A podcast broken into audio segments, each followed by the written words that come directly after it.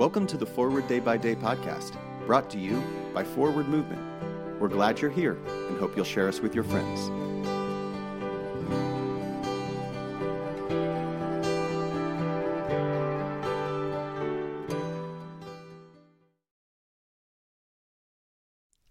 Today is Saturday, July 3rd, 2021. Today's reading is from Luke chapter 23, verse 33. When they came to the place that is called the skull, they crucified Jesus there with the criminals, one on his right and one on his left.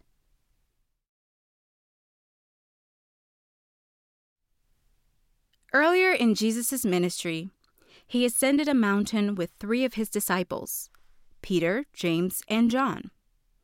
There, Jesus is transfigured, appearing in clothes of dazzling white light.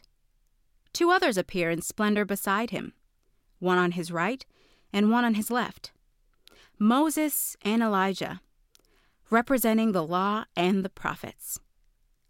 Peter, the rock, offers to build a tent to keep everyone together. Then a voice from heaven speaks This is my son, my chosen. Listen to him. Luke chapter 9 verse 35. Now, Jesus ascends another mountain, this time Calvary. It's shaped like a skull. Jesus is alone, abandoned. The clothes that were once dazzling white have been stripped from him. To his right and his left are two criminals. Peter the rock has denied Jesus three times, and when Jesus cries for his Father, the answer he receives is silence. Yet the mountaintop transfiguration foreshadows the glory of Calvary. Jesus, the Son of God, becomes the fulfillment of the law and prophets, offering the ultimate sacrifice in the name of love. Pray for the Diocese of Cyangugu in Rwanda. And today's moving forward. These scenes depict both Jesus' glory and suffering. What lessons can you learn from each about the nature of Christ? I'm Fidela Werner, and it is my pleasure to read this month's Forward Day by Day Meditations, written by Jenny Currier. A prayer attributed to St. Francis. Let us pray. Lord, make us instruments of your peace. Where there is hatred, let us sow love.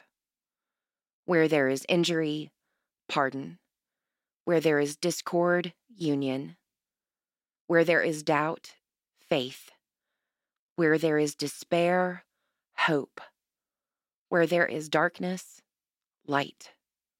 Where there is sadness, joy. Grant that we may not so much seek to be consoled as to console, to be understood as to understand, to be loved as to love.